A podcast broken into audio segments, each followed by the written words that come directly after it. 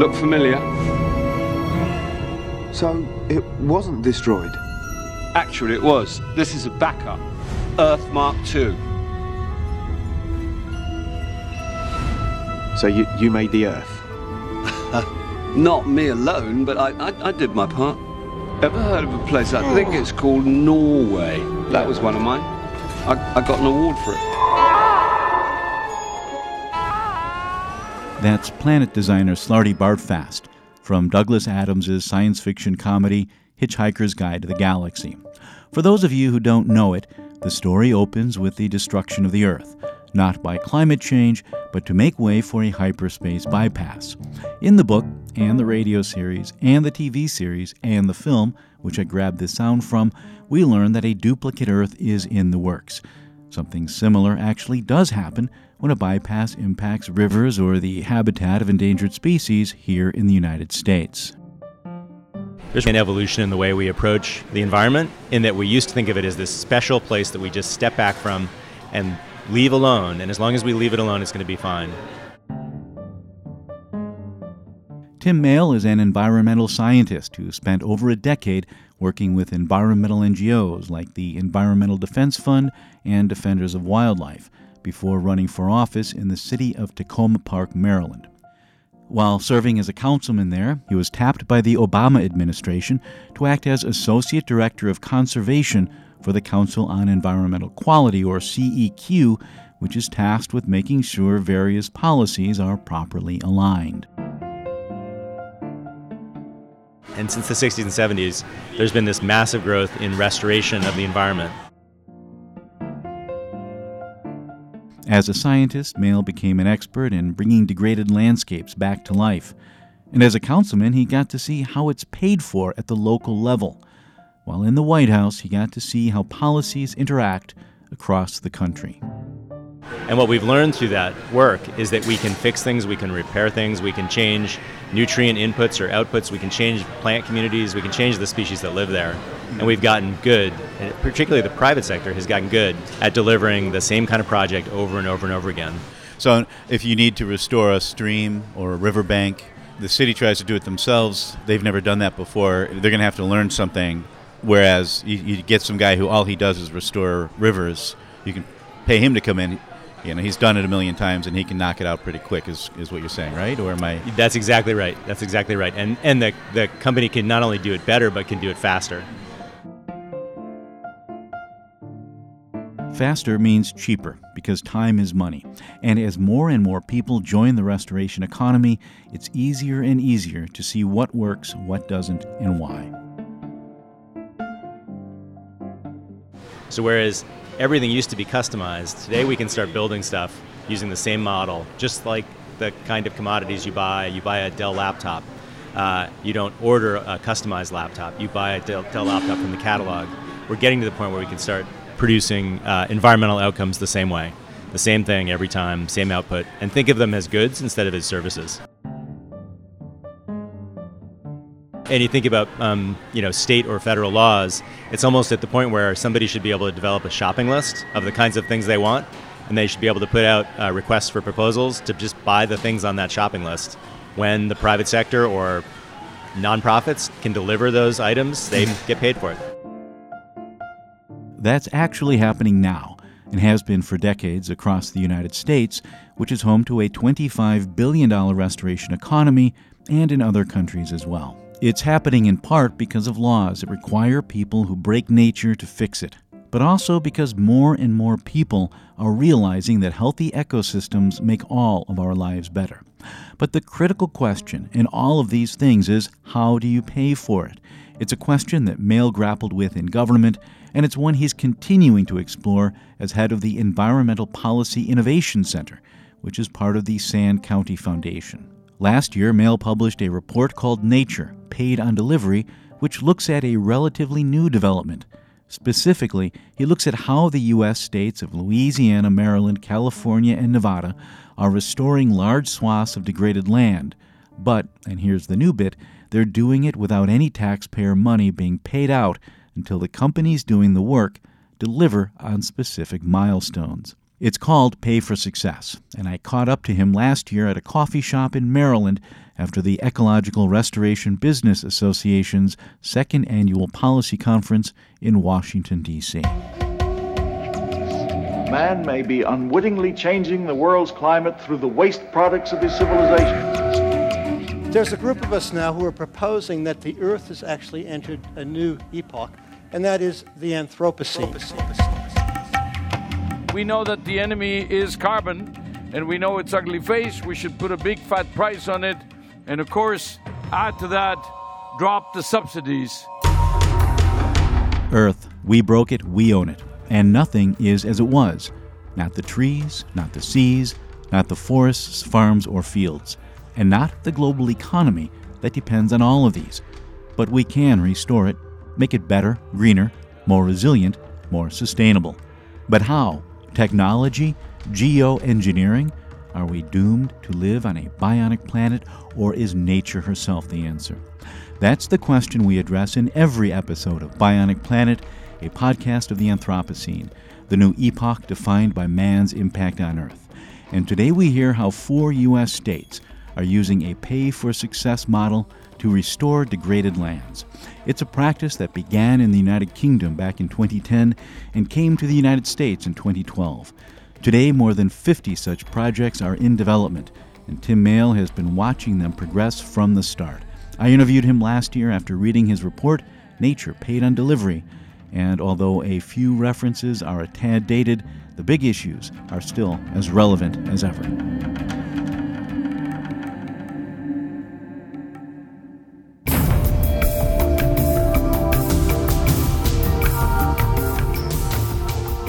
I currently serve as executive director of the Environmental Policy Innovation Center. Uh, but previously, I worked at the White House Council on Environmental Quality, where I was the lead on many conservation issues. And then I also was a city councilman, an elected city councilman. So I was simultaneously working at the White House on you know very top, high-level policies, and at the very, very bottom of government in a city or a town of 17,000 people, trying to deliver services. And that you know really shows you how do you how do you get stuff done? What how do you make things happen? This term uh, "payments for success" is that a new is that a new term? Is that your term, or has it been? Is it? Uh, yeah, pay for success is not my term. Uh, it's a term that uh, really um, started being used about 10 years ago, a little less than 10 years ago. Uh, Great Britain, Israel, and the United States are probably the three countries with the, the strongest leadership in it. And pay for success really got its start in social policy. So, how do you help people who get out of prison, stay out of prison, recidivism? How do you help children uh, have the best possible educational performance in preschool and, and then and then through grade school? And how do you help people uh, get jobs? Uh, for example, first generation You mentioned immigrants. schools and social programs, and I should point out that pay for success has proven controversial in those realms, mostly because there's a lot of debate around which outcomes to measure, or about oversimplification, but also because some people see pay for success as a step towards privatization of schools or social services. Ecological restoration is different. It's really more like public works, where governments already contract out for projects and where, at the very least, metrics are easier to agree on and to measure. So, in the social policy space in the United States, there are something like 40 or 50 uh, projects by counties, by cities, by states, um, where they're focused on intervening in a way where a uh, government agency identifies what it is that they want, what's the outcome that they want to see. They work with an intermediary. Uh, it could be a nonprofit, uh, it could be a for profit, uh, to help really identify the specific things that could be achieved in two or five or ten years. And then that intermediary develops a financing structure to bring in money and partners to deliver those outcomes. And the government, local, local or state government, pays back the intermediary when they deliver the outcomes. And the challenge, though, is is I guess quantifying them in a way that's trustworthy, right? I mean, that's That's right. One of the issues that's bedeviled conservation and social policy for a long time is proving that something has changed and proving why it's changed. In the space of conservation, we very much let the perfect become the enemy of the good. We talk about this this, you know, need to prove causality and need to precisely measure. But we don't talk about what is the status quo right now, where we don't try to measure at all. We just give out a grant to some organization and they report back to government or whomever that gave the grant on what that they spent the money but not that they achieved any outcomes at all. So, by just identifying some outcomes that uh, might be possible to measure um, and measuring those outcomes and making payments associated with those outcomes, and then learning over time how to do a better job of delivering the outcomes and how to define the outcomes, it is, it is a wild step beyond the status quo. And there's a great Winston Churchill quote that talks about democracy is the worst form of government except for all the others. Right. Pay for success is the worst way to deliver uh, a, a, a, government program, except for all the others, which don't focus on outcomes at all. Right, right. Yeah, that. I mean, when you when you say causality, would that be what we would call in the carbon space additionality? Uh, no, what, what I mean by causality is uh, there's a stream that's carrying sediment to Chesapeake Bay, uh, and it has no trees planted along its its stream banks. Someone goes in and plants trees, and a year later, the stream is delivering less sediment to Chesapeake Bay. Was it because of the trees, or was it because it rained less?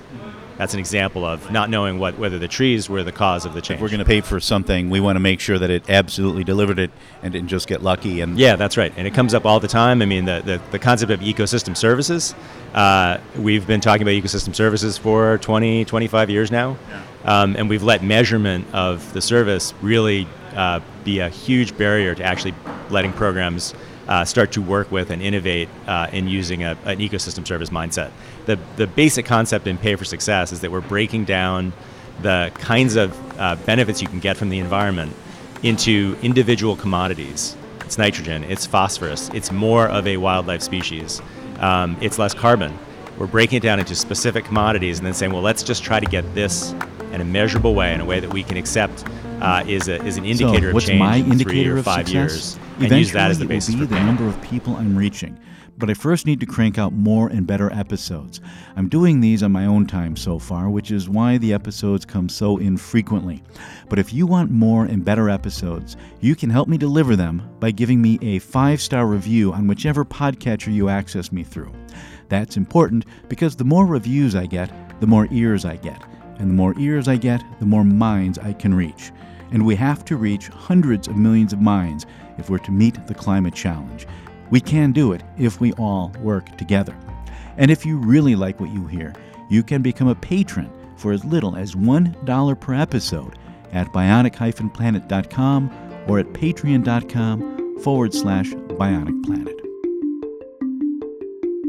If you think about what motivates people in government, one of the most significant ones is risk avoidance. So you don't want to be uh, called to somebody's office and told that your program failed. That means there's a barrier to innovation in government because innovation, by definition, has a higher risk.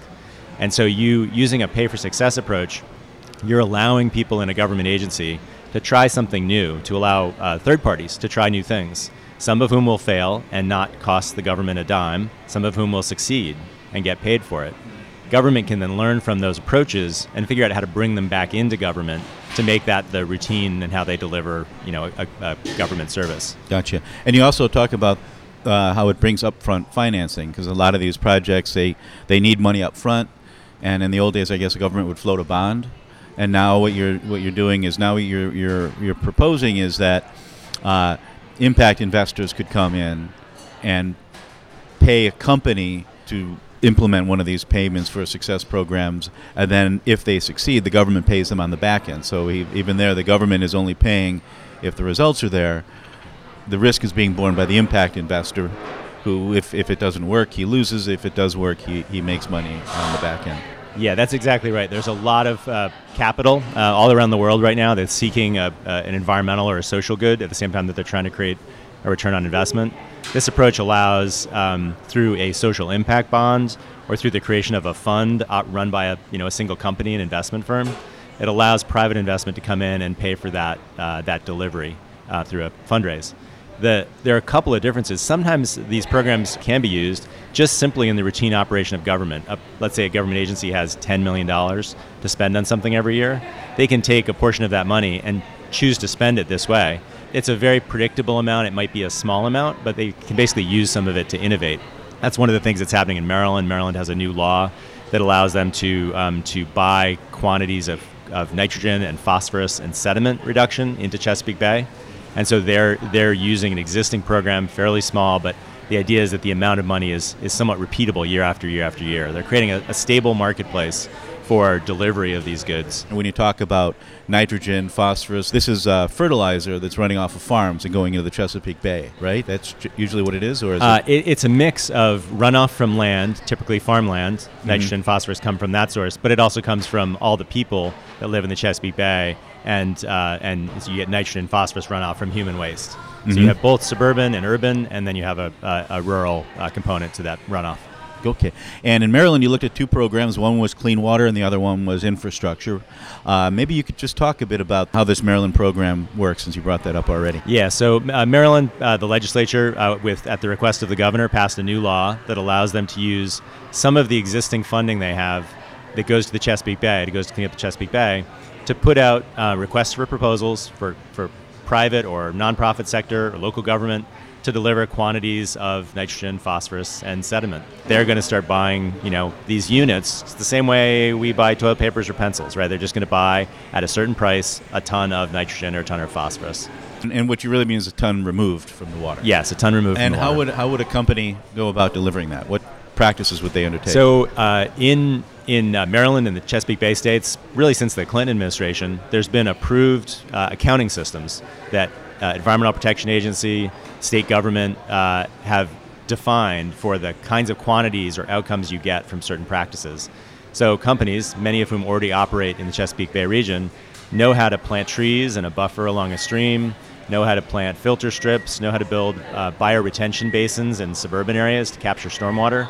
They know how to do all those things, and uh, and there's an, an established accounting system to measure the outcome associated with that. So that's those are the kind of activities that would start happening. Companies would look for cost-effective ways they could find land uh, or projects to, uh, to to put into the queue for this funding.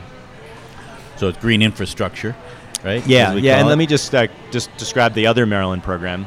Uh, in Maryland, um, the State Department of Transportation also did something uh, that was pretty innovative um, because they know they're going to be building roads. That's what you do when you're Department of Transportation. They either need to be fixed, expanded, or or, or put in new roads. Uh, they put out an RFP to get a certain quantity of stream benefits uh, under the Clean Water Act. Impacts to streams, rivers, and wetlands are all regulated. You have to try to get to a no net loss uh, state of your in terms of your impacts. State DOT knows they're going to need a certain supply of, of credits of benefit to streams to offset the impacts they're going to cause. They put out a, a, a request for proposals to get 100,000 linear feet of stream delivered back to them that they can use to offset future projects. So they're basically creating uh, an asset that they can hold on to uh, in advance, way in advance. The conservation happens in advance, and the delivery to the agency happens in advance to deal with future projects. They're making the environmental component of transportation planning just a boring routine thing that they've already planned for in advance. And that's that's the that's the definition of of a really good environmental program is that an, agency that has to interact with it or private sector interacting with it knows exactly what to do to satisfy their obligations, and it just becomes a routine part of the of the business. And that's one of the exciting things about what uh, Maryland's doing in this space, because every other Department of Transportation in the entire country, they take the exact same approach. Yeah, I just wanted to go into what you wrote here just to flesh that out a bit. 65% of the payments come after the results are known. So there'll, there'll be some up, upfront financing, which makes sense. They've got a trust fund. What was it called? The, the Chesapeake and Atlantic Trust Fund Mhm. that already is, is kind of paying for these reductions. And now the idea is to go into in, and to use a uh, private company called Ecosystem Investment Partners. Is that the Yep, ecosystem investment partners. Yep. okay? Quick disclosure one of the managing partners at Ecosystem Investment Partners is Adam Davis. He also co founded Ecosystem Marketplace, which is where I work full time. You had a price in here where it says uh, this company it looks like it's able to deliver these these uh, I call them emission reductions because I think of carbon, but is that do, do you use that term? Pollution reductions. Pollution. Okay. Yeah. Um, the company can deliver it at eight hundred dollars per pound, whereas the uh, Maryland Department of Natural Resources usually pays about two thousand per pound in traditional projects. What what is what is the company doing differently? Yeah, I mean, i i- if you think about it, it's a company that is specializing in delivering this kind of project. They do it over and over and over again. In the example of uh, ecosystem investment partners or other companies like Res or Westervelt, they do it. They have a lot of experience and they've grown. These are significant companies that have, you know, 100, 200, 300 million dollars worth of assets they put in these projects. This is what they do. They're specialists. And so uh, whereas a government agency has all the paperwork and bureaucracy they have to deal with and they're doing a million other things that it really allows them to focus on how do we deliver this efficient, efficiently. And, and one of the most important pieces in a lot of the, this, the markets that exist in the United States for this work is that land protection, permanent land protection through an easement or title acquisition, is a big part of many of the projects. Well, that's basically real estate. So you need to have real estate lawyers and, and real estate experts on staff. Uh, that's also something that the private sector is generally much more efficient at than uh, public sector. So that's that's a that's a huge part of the efficiency is delivered because they're better at finding cheaper real estate uh, that where you can deliver an environmental bang for the buck as opposed to a, a government which has a lot of uh, procedures they have to go through that make it harder to discover to discover the sort of best properties to do work. Right. Okay, so this go, it just goes back to what we talked about at the very beginning. It's they, they, they do it they do it over and over again. They have a lot of practice. If I want to go off and kick a football and I haven't kicked a football in 20 years, it's going to dribble off to the side. Whereas, yeah, okay.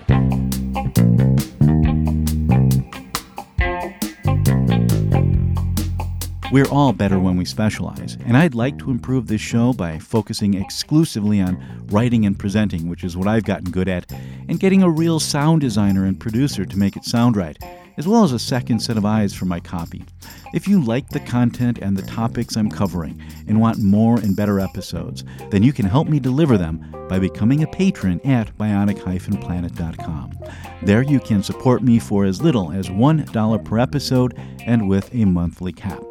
You can also go to patreon.com forward slash bionic planet, that's all one word, bionic planet, patreon, P A T R E O N dot com forward slash bionic planet, or conversely, you can help just by accessing me through the right podcatcher.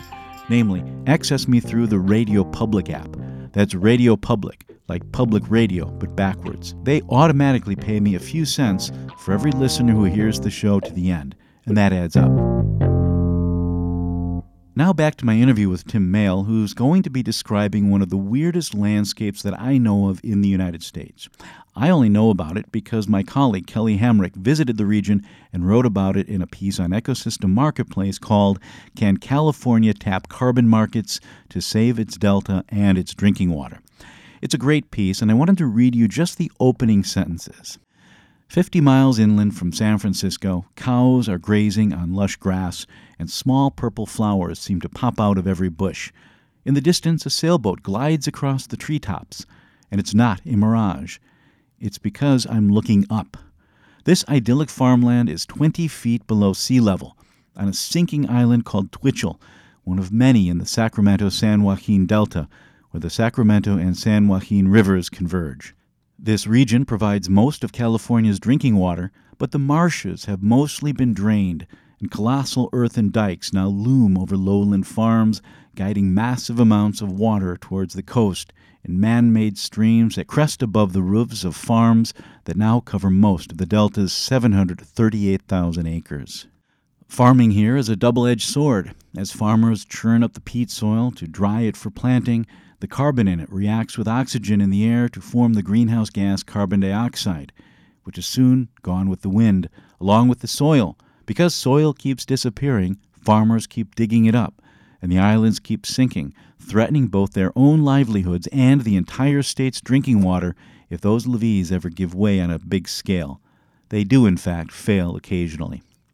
If you want to read the whole article, Google Can California Tap Carbon Markets to Save Its Delta and Its Drinking Water, or check out the show notes for today's show on bionic planet.com, where you'll find a link to the piece.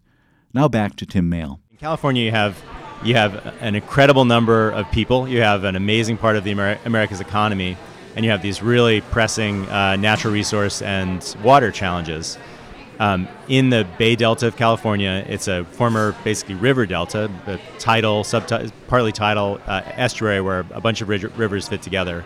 Most of that river delta is farmed, and most of it is subsided to the point where the land is below sea level, and it's protected by dikes or levees. Um, at the same time, they have a pile of endangered species there, and a need to bring water, fresh water, to farms and cities throughout California, where it gets piped or moved through that delta And California has struggled for decades to figure out how to fix or restore some of those areas back to the wetland condition that they were in before to create endangered species benefits to offset the either the water quality impacts or the uh, endangered species effects of other other parts of their system. And so, um, doing those, pro- those kinds of restoration projects are hard. It's they're owned by private landowners. Uh, taking out one levee obviously has an effect on other people. Uh, and there's a certain scale to the agricultural economy that if you take away too many projects, you, you impact it.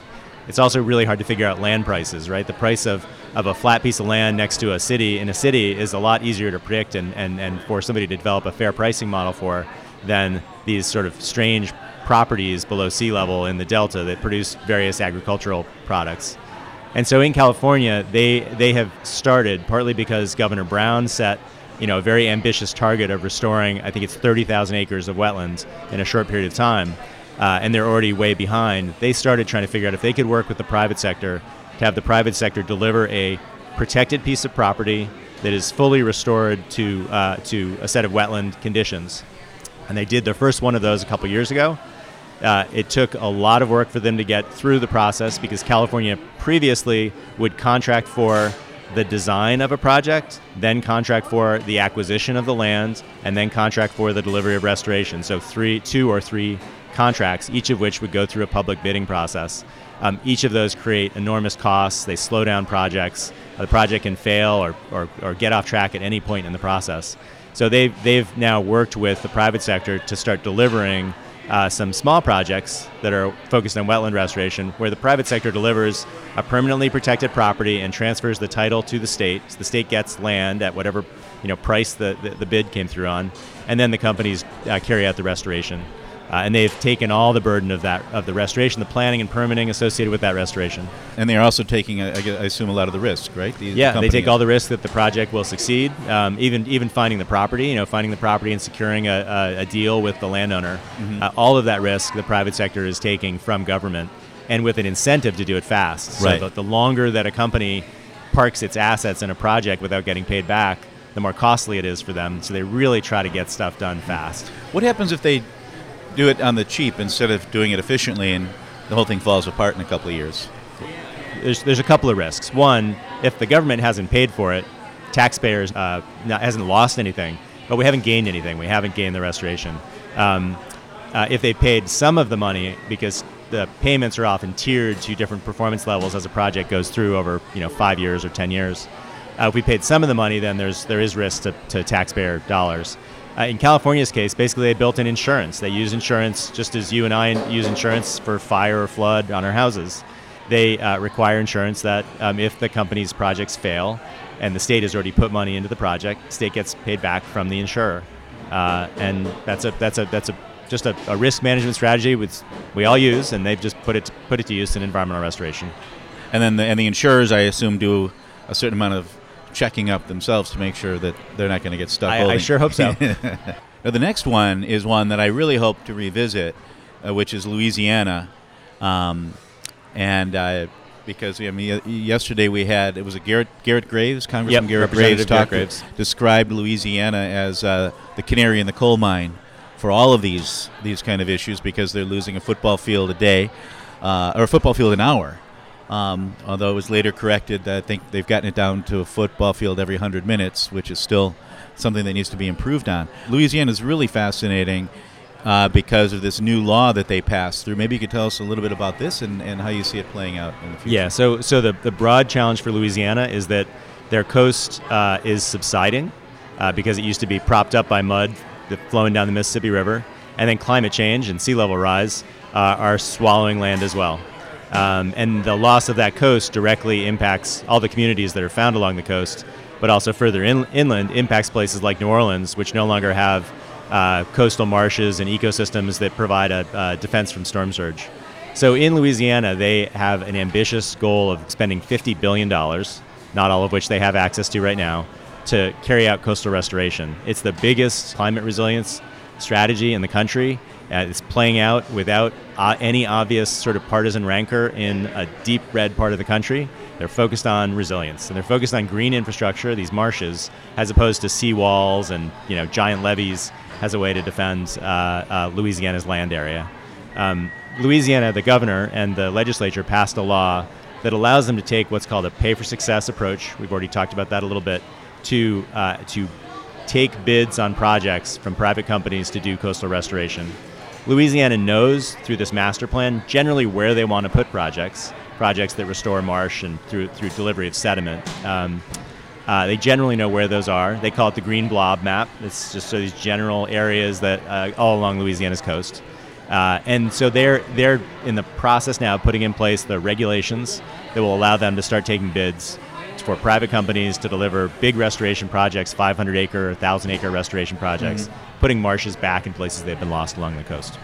And this was kind of an evolution towards this. Uh, Congressman Graves had mentioned that uh, that they initially started to allow competition among agencies, and realized that just allowing that competition allows for better solutions to come in, right? There was. Uh, did you want to talk about that, or is that? Yeah, yeah. I mean, Congressman Graves uh, is uh, is a really an interesting person to have in Congress because he has a previous life as the administrator of uh, what's called the Coastal Protection Restoration Authority in Louisiana, a state agency in charge of this work. Uh, so it's pretty rare that you have somebody with that kind of uh, previous leadership experience in implementing environmental restoration and, and seeing what, what blocks it and what facilitates it. Um, so uh, Congressman Graves talked about the need for um, basically, you know, innovation and efficiency, and allowing a, creating a competition with the private sector, where a government, uh, if government could deliver projects faster and cheaper, the the the authority would be able to do those projects, or they could they could even uh, outsource them to the Army Corps of Engineers, as opposed to the private sector. And they've, they've started creating that kind of competition, which helps not just drive the private sector to deliver you know bids on time, but also allows public agencies to learn and to figure out how they can be efficient. They're now in the process of working with the federal government to speed that up. I don't, but can you maybe talk about that a bit? Yeah, let me. Um, there's a there's a bunch of things going on in Louisiana. Um, uh, it's complicated, but it's also simple. So Louisiana has many sources of funding, some of which are associated with Deepwater Horizon.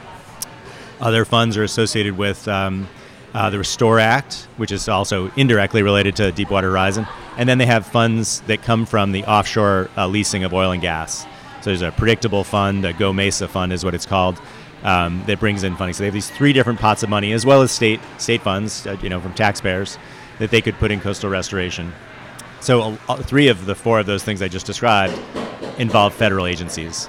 So they have a need to work with federal agencies to get those funds freed up and put on the ground as fast as possible. Every day, uh, they lose what 20 football fields of the land area of their state, right? So for Louisiana, there's there's extreme time pressure. They do not want to wait. So they're trying to work with federal agencies to get them to speed up the release of funding and permission for Louisiana to use large amounts of funding or commit, at least commit large amounts of funding to these projects that they uh, contract for, where the money might not go out for five years or three years or eight years, uh, but they want to be able to commit the money today so that private investors will back the projects. If a private investor knows, okay, well, I can deliver this and these are the outcomes, but you don't actually have money to pay me back, it's pretty unlikely you're going to put uh, put private money into those projects. So, so yes, that's one part of what, Louisiana is trying to do. They're also just trying to get the structure of this program right. So under their their pay for success law, I think it's the first in the country that is really a, a pay for success approach to uh, to conservation there are other laws that focus on the social side in other states, but this is really the first environmental pay for success law. They're trying to get the regulations in place that allow them to create a bidding process, to define the kinds of outcomes we've already talked about, and to create some risk mitigation factors like the insurance we talked about in California's case. How do they build uh, something that ensures that taxpayers are, are, getting what they expect to get? Uh, so, um, you know, it, it, Louisiana is right now talking about it as a clawback, of taking back money they pay if the projects don't have long-term benefit. Uh, I think California's model of using insurance is probably a uh, much less terrifying way to frame uh, the, the, the, structure of the project than, than a clawback. Yeah. Clawback means if it doesn't work, you go back to the companies and say, "Give us money back." Yeah, yeah. yeah the whole the whole structure of pay for success is designed to prevent taxpayers from paying for failure in the first right. place. Right. So two programs, let's say you take $10 million side by side, you do one half through grants, you pay it up front, all $10 million is gone within six months. Or another version where you don't pay the $10 million for five years mm-hmm. and you've got, you know, 80% of the delivery has happened at that point. It's already an effective risk management strategy. But in places like Louisiana, where it's new, it's a new approach to, you know, 200 years of traditional procurement. Uh, folks still don't, you know, it's still something to get used to. Um, it still smells like a new car, and you don't know if you like it, right? So they're trying to figure out how to deal with that risk. And I think once you see a program run and start operating, and you see how the, the transactions work out, I think what you can expect is people get uh, less worried about that kind of risk. Okay, and you mentioned the Horizon money, and I, I Rochelle had mentioned that, and I meant to do some research on it. Um, I vaguely I know that there was some money. Can you talk about that? Like the, the there's money from from uh, BP, I guess, right? From the Yeah. damages. I think it'd be really interesting to look at what they're doing with that. Maybe you could talk a bit. talk a yeah. bit So, um, uh, so associated with uh, the the violations under the Clean Water Act, uh, EPA and in the last administration, the rest of the, the Obama administration, negotiated an amount that would come from BP and and its subsidiaries and go into something uh, under something called the Restore Act, go into a fund that is allocated back to all the states in the Gulf that were affected by the, the oil spill to fix those damages. Some of that money goes to replace uh, human infrastructure. It goes to replace ports and harbors or, or improve those things to offset economic impacts. Other money goes for environmental restoration. So that's sort of one source of funding that's available. The other funding came through settlement uh, that Department of Justice and other agencies negotiated with BP, and that's a settlement for the you know the criminal and other liabilities associated with violation of the Oil Pollution Act. Oil Pollution Act's goal and, and other statutes. Oil Pollution Act's goal is to leave the public whole. So if there's a, a, a damages associated with oil, um, the law passed in the 70s, or I'm not sure when the Oil Pollution Act was passed, that it really says, you know, you're trying to leave the public whole at the end of the process. So there's a, lot of funding. Louisiana collectively, and I don't know the exact amount, but across all these funds has something like eight to ten billion dollars coming to it. This part of money is meant to fix the damage that was caused uh, to, to natural resources. And so Louisiana um, is looking for ways to get commitments to use that money for big projects. Uh, the, the complexity of why they need this kind of permission is that BP is basically paying the money into the fund on a schedule. They pay a certain amount per year over 15 years, ar- around 15 years. And so if Louisiana wants to put a billion dollars in a project, they don't have that billion dollars all in the, in the bank account right now. So they need an agreement or they need a, a framework at least with the federal government to agree that they can they can pre-spend that money that BP has made a commitment to put into the fund in order to en- enable Louisiana to, to put on, put in place bigger projects. The kinds of projects, just to give you an idea of the scale, that they're under this law uh, potentially um, working with the private sector to deliver are like 250 million dollar projects. This is a lot of private capital to park into restoration. These are some of the most ambitious restoration projects in the entire country. Uh, and certainly the, the $50 billion restoration plan is, is one of, or if not the largest restoration plan ever proposed uh, uh, in, in America. Okay, great, great. Um, anything else we should talk about on uh, Louisiana, or should we move on to Nevada? Um, the, the, I guess the other thing I'd say about Louisiana is it's you know it's an interesting place. We all know there's a lot of oil and gas produced in Louisiana uh, from its coast. So oil pollution, oil spills, small ones, uh, have been part of the state's history for 30 years, 40 years, 50 years. Um, they have a very effective private sector industry who has been working for years to deliver projects to, to you know to leave the public whole after small oil spills, 20 gallons, 50 gallons, 1,000 gallons. And there's really an interesting marketplace and a competitive space. Many companies operating, delivering projects all the time. It's the kind of uh, environmental marketplace that uh, people like me, you know, dream about existing for carbon or clean water across the country or biodiversity. So that's exciting. Trying to trying to see Louisiana take off even further, and then trying to get other states to learn from the way that uh, Louisiana has made environmental restoration and competitive delivery of restoration services as a, as a, as a good instead of, instead of a service. We really have more to learn from, from what Louisiana is doing. I mean, it's a, you know, people often talk about Louisiana as at the bottom of the list of 50 states and other places. In the space of restoration and, and innovative and effective restoration, Louisiana is really near the top of the country in terms of what other places can learn about in terms of doing restoration. Great, great. And then another one that surprised me, Nevada is uh, is on here, uh, and the wildlife investment, the the sage grouse is what you talked about here. Why should we care about the sage grouse? I guess that's it's just a crazy little bird, right? It, it Yeah, you know, I, that's a that's always a hard question to answer. Sage grouse is this this funny bird that uh, the male has basically inflatable drums in his chest that uh, that they do a dance and, and make noise with to attract females. Uh, it's a game bird that's important to hunters and you know recreationalists throughout the West. It's found across a you know vast swath of, of West, you know Cal- from California over to, to Utah and Wyoming. The Obama administration put in place a plan that they negotiated as carefully as they could with states to balance what states wanted to do to try to save and protect sage grouse with what the Federal Endangered Species Act and other federal laws require. So each of the states, including Nevada, developed their own strategy to try to help the sage grouse. Uh, the report talked about Nevada, although it's a little bit different than other pay for success approaches, because what Nevada was trying to do, seeding a fund with state capital, is start producing a supply of sage grouse, sagebrush habitat that's being managed to protect and enhance sage grouse populations.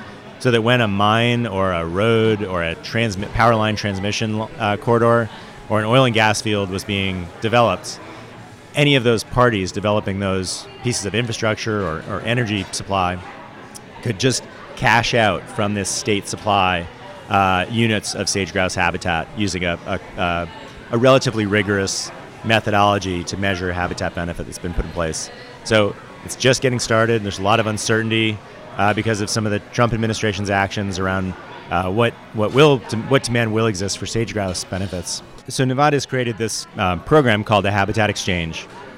The exchange is like a supply of cereal on the shelf. You are going out there building units of sage grouse habitat that are measured using a, a, a third party accounting system to figure out what, what benefit exists. Uh, and when a, uh, an entity needs, for whatever reason, regulatory reason, needs to, to buy some of those units, they take it off the shelf. And that's, that's something that's traditionally undervalued by regulators. Uh, regulators, uh, many of the people at Fish and Wildlife Service, they think it's price, they think it's cost that companies care most about. Um, they don't understand uncertainty and risk and time at all. And for companies, if you can just say, I know that if I have to deal with this, I can pay a certain amount to somebody who can tell me exactly what it is, and I don't have to worry about it anymore. I don't have to borrow any more money from the bank. I don't have uncertainty in my payback timeline. That's like the gold standard of what companies value and what Nevada's doing, and what increasingly some of these other states have the potential to do in the West for sage grouse is be able to make uh, anything associated with sage grouse and sage grouse habitat into a routine thing. They can they can just get it done in the process of permitting, and it's not going to slow anybody down and that's what a that's what success really looks like in the space of wildlife conservation. We've talked a lot about water in wildlife conservation. The more that you could make that happen for rare species and endangered species, the more recoveries uh, and stable species we're going to have in this country. When they implemented this, as I recall, there weren't there, weren't there some quality issues? Yeah, I mean, um, you know, salt marshes are easy to create. Nature creates them all the time, uh, all the time, and they're a you know pretty low species ecosystem. Sagebrush is a tougher habitat. It's a um, semi-desert environment in places like Nevada, a little bit wetter further east. Uh, plants grow really slowly. Um, it's more difficult to restore, and so there are certainly questions about can you really prove that you've created better habitat uh, for sage grouse and for the hundreds of other species that are found there.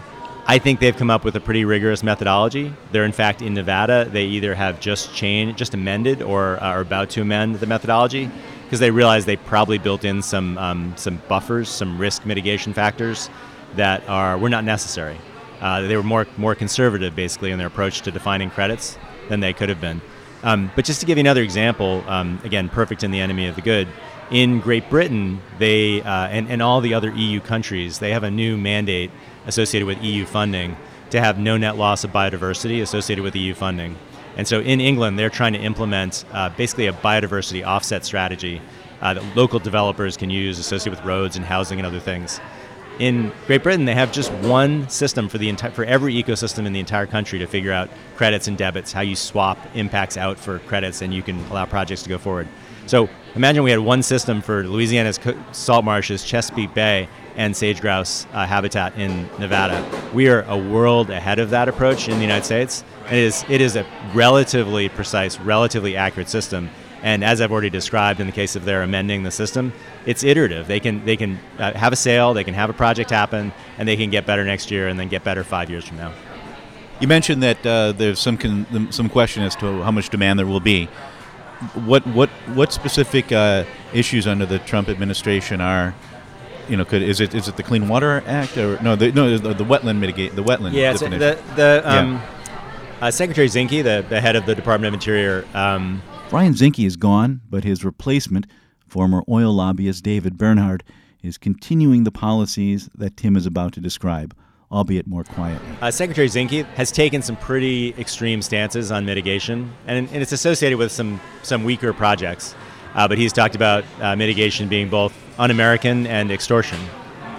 When you have a framework like that, statements from leadership like that, at the same time that they've also rescinded a secretarial order, uh, a departmental manual, a couple of handbooks, uh, uh, agencies' operational handbooks, and then announced plans to revise a whole suite of, of wildlife and other policies. They've created a lot of uncertainty. At the same time as that, they've also announced they're reopening the, the, the deal, the negotiated outcome on sage grouse, and potentially allowing some amendments associated with sage grouse habitat. So, what all of that has done uh, is create uncertainty. They may come up with a framework that is predictable, that is fast, that's efficient, it still has a wildlife standard and a development you know, focus, uh, it, how the department has indicated it wants to go. But right now, what they've mostly done is create uncertainty. And so when you have uncertainty, nobody knows how to invest in something like this. Uh, so that's that's affected, you know, the, the program. And how long will it take before the, like, are these impacts already being felt, or will they, like, I don't really understand uh, the decisions that Zinke and these guys make now I mean, they can't even implement them. There'll be court challenges and stuff. I mean, there's yeah. When will things start to change? I mean, the, the kind of companies that I talk to and work with um, are companies that expect to be around for decades, and they want they either have a national focus or an international, a multinational focus. Companies like that think about uh, investments uh, in the long term, and uh, they are still dealing with the risk associated with sage grouse and impacts on sage grouse or other endangered species or water and they're still making transactions associated with mitigation that seem to them to be reasonable ones uh, in terms of a risk management strategy associated with permitting. Um, and that's that's good to hear about. I'm sure there are other smaller companies that are trying to just get in and get out fast, uh, and that's the kind of uncertainty that the administration has created. It will it's uncertain how long they will take um, uh, to put these policies in place, and probably it depends on how strongly they hear from industry that the industry wants uh, a stable, defensible, legally defensible framework, and the administration to um, to focus on putting it in place as soon as they can. But whether they do that or not is anyone's guess. Is there anything um, that we haven't touched on that you think we should? I do have a couple questions that are tangential to yeah. this, but I wanted to make sure I'm not leaving something really important unstated. Yeah, I mean, I guess um, let me just put some sort of broader frame around it, which is that um, this really represents an evolution in, at least in America, how we approach natural resource policy. Um, we've built this something like a $20 billion a year restoration economy with hundreds of private companies that do uh, restoration. They're companies that look more like a construction company and companies that have substantial scientific expertise and provide specialized services in monitoring and project design. That's really exciting if you care about conservation. And the, now that we have that kind of capacity, now that we have some places where regulation uh, has been implemented so well that businesses know how to deal with it, uh, conservationists have stopped paying attention to it because it works. We really need to figure out how to replicate that more often and create a stable and growing space because a lot of what we need in terms of keeping natural resources in place in this country are not just focused on preservation, they're po- focused on restoring systems. Someplace like Houston, Texas, right? The, the, the floods and the amazing damage created by horrific damage created by the hurricane. Uh, how do we go about restoring some natural infrastructure in Houston that creates green space, open space, public trails, but also stores water? Um, New York City, how do you defend New York City, the lower end of Manhattan, from climate change, from sea level rise?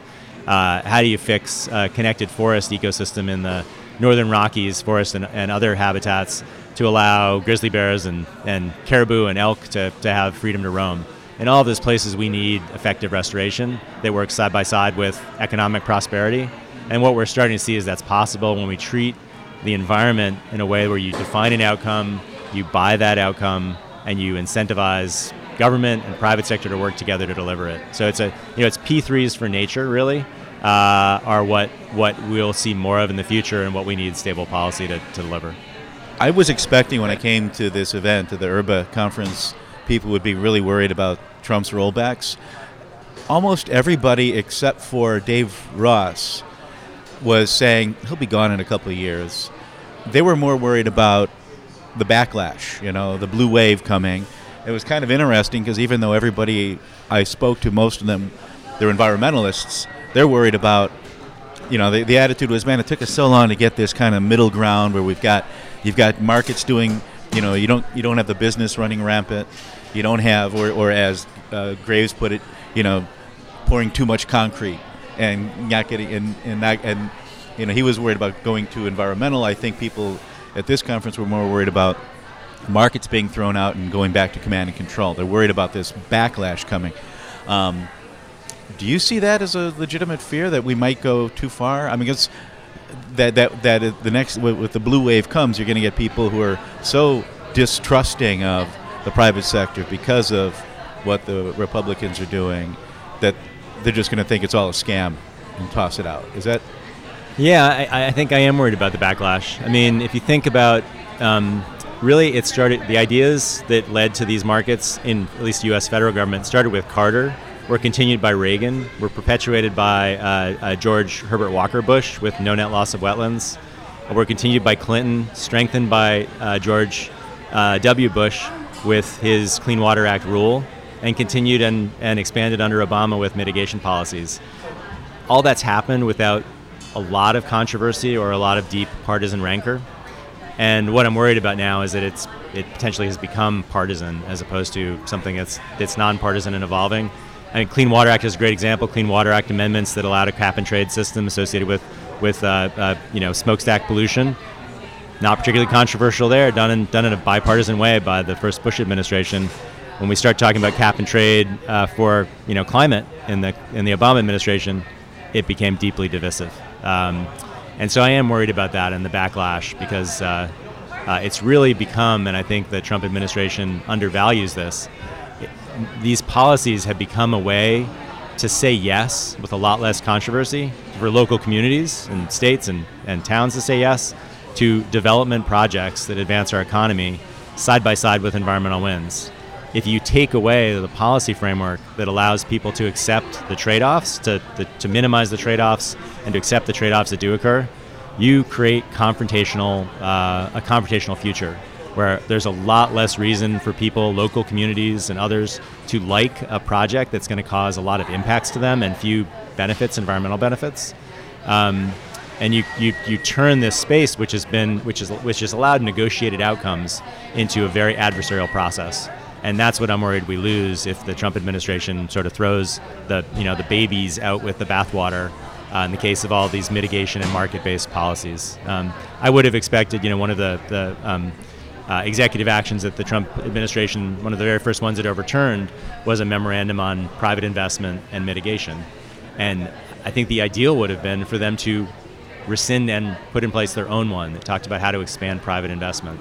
Um, Trump, not Trump himself, but Trump's uh, an environmental advisor to the Trump organization, a guy named Ed Russo, has written a book called Trump, an Environmental Hero.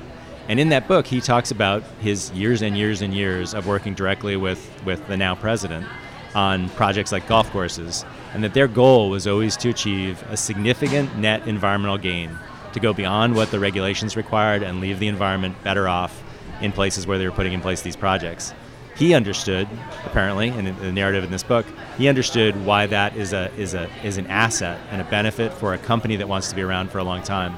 And so imagining how you know had he been in charge of anything he would have put in place and assuming he, he spoke for for then you know developer trump uh, talked about how do you expand private investment how do you create sort of certainty and brand value for businesses you know that would have been a much happier outcome than just simply rescinding it and uh, and talking about you know no no stop ahead uh, energy development and developments of all kinds.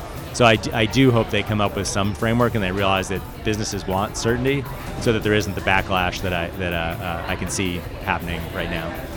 That's Tim Male of the Environmental Policy Innovation Center discussing his 2017 report Nature Paid on Delivery, which is also the title of today's show. I hope you like what you've heard, and if you do, then please consider helping me create more episodes by becoming a patron at bionic-planet.com or at patreon.com forward slash bionic planet. Until next time, I'm Steve Zwick in Chicago. Thanks for listening.